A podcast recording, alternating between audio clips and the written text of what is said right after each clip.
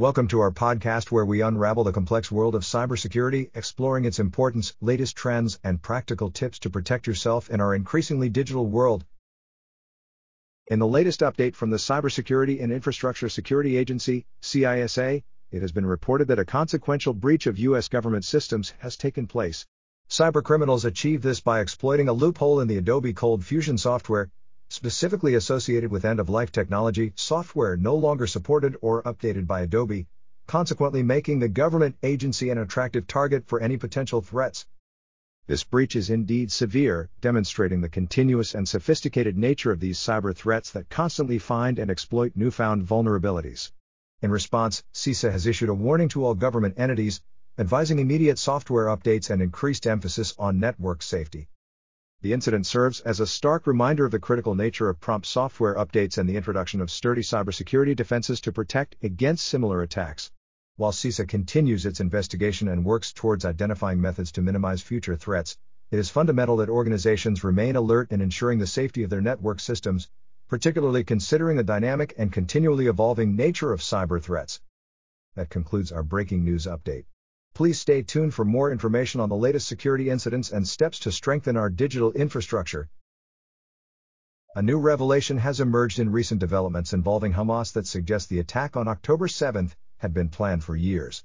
This data analysis emphasizes the organization and forethought behind Hamas actions, raising serious questions about the depth of their capabilities and their evolving strategies.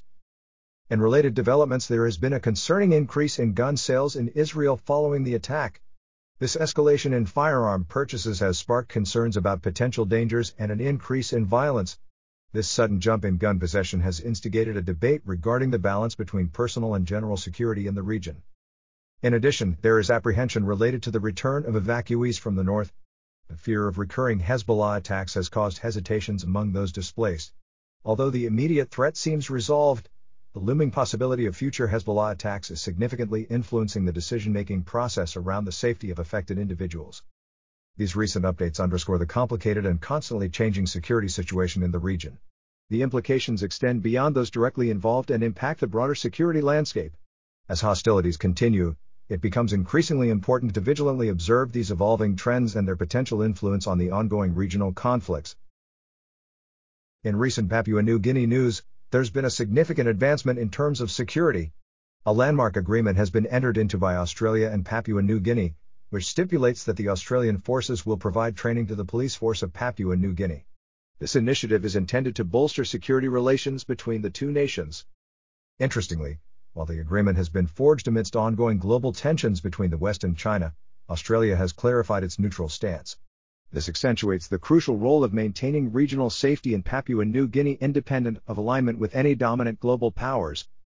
The Security Accord stands as a testament to a heightened level of collaboration between Australia and Papua New Guinea, underscoring their mutual interest in fostering stability and safeguarding their individual societies.